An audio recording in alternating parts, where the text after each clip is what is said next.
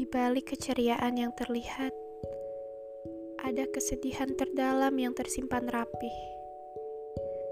Ada yang lugu dan tak mengerti keadaan, yang mudah terbawa arus dan tak tahu memilih arah mana.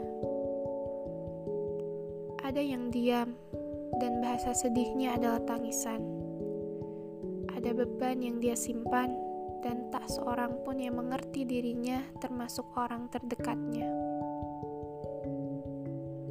Terkadang dia marah pada keadaan, padahal keadaan yang dia miliki biasa saja, layaknya seperti yang lain. Tapi menurutnya, ada rasa keadaan yang lebih baik yang membuat dia nyaman, yang dia rasakan.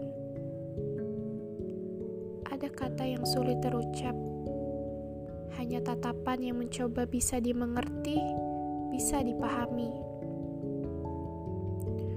Sebenarnya dia ing tidak ingin marah. Dia marah pada dirinya, bukan pada orang sekitarnya.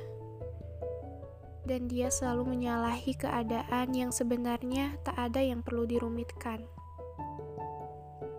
Ingin merubah keadaan, namun terlalu sulit diungkapkan hanya tangisan di setiap sujud tempat curhat yang nyaman.